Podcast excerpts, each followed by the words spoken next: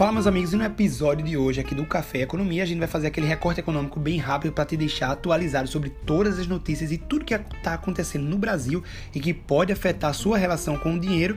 E vamos dar um foco hoje para os Estados Unidos e China, os nossos dois parceiros comerciais. É bom você entender que a economia ela se baseia em micro e macroeconomia. A microeconomia é quando o país ele tem um mercado ali próprio, né? Ele interagindo consigo mesmo. E a macroeconomia é quando outros países, o que as decisões econômicas que eles fazem podem afetar o nosso país e o nosso bolso. E hoje a gente vai começar com o custo da cesta básica, que aumentou em 15 capitais em abril. O custo médio da cesta básica de alimentos aumentou em 15 cidades e diminuiu em outras duas entre março e abril de 2021, de acordo com uma pesquisa nacional da cesta básica de alimentos realizada mensalmente pelo Departamento Intersindical de Estatística e Estudos Socioeconômicos. As maiores altas foram registradas em Campo Grande, João Pessoa, Vitória e Recife. As capitais onde ali ocorreram uma queda foi Belém e Salvador. A cesta básica mais cara foi a de Florianópolis, chegou aí a custar 634,53 centavos, seguidas por São Paulo, Porto Alegre Rio de Janeiro. As cidades em que as cestas básicas teve um menor custo foram Aracaju, que registrou ali por volta de 469,66 centavos, e Salvador 457,56 centavos.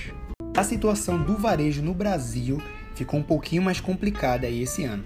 O varejo do Brasil tem queda em março e volta a ficar abaixo do nível pré-pandemia. O comércio varejista brasileiro voltou a enfrentar dificuldades em março e registrou quedas nas vendas, com muito menos intensidade do que o esperado, mas o suficiente para levar o setor a ficar abaixo do nível pré-pandemia de novo. Em meio ao agravamento da pandemia da Covid, né, é, no país, com consequentemente aperto das medidas de restrições, as vendas varejistas recuaram 0,6 em março na comparação com o mês anterior, segundo o IBGE.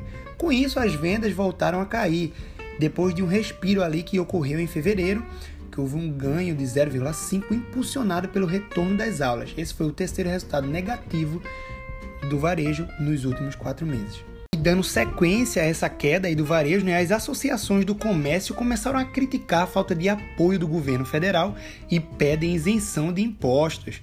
A Associação do Comércio de todo o país criticam a falta de apoio é, do governo durante a pandemia do coronavírus e alegam aí, né, estão querendo um pouco de isenção de impostos para poder respirar um pouquinho mais nessa situação. Eles dizem que o abre e fecha do comércio, as restrições no horário do funcionamento e a necessidade de pagar integralmente os impostos faz com que muitos negócios não resistam e fechem as portas. Com o colapso no sistema de saúde, foi preciso restringir a circulação de pessoas e o setor foi muito atingido.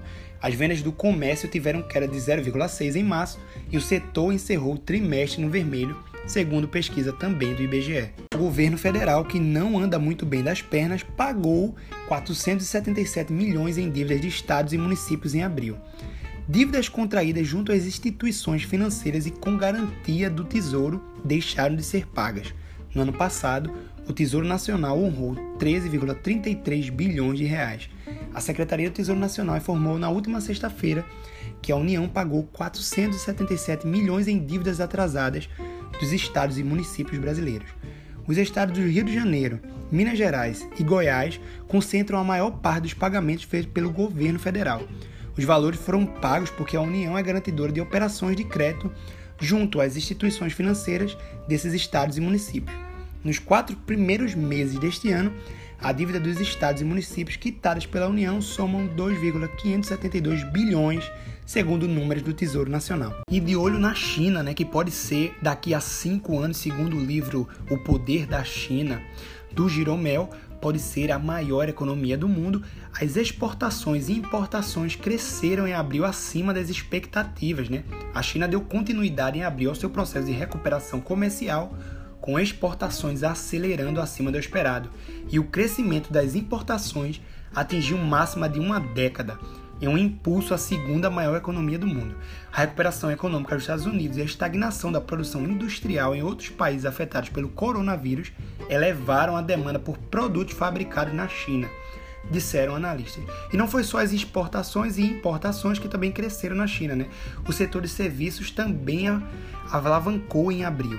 E lá para as bandas do Tio Sam, Biden diz que relatório de emprego dos Estados Unidos ressalta a necessidade de suas políticas econômicas.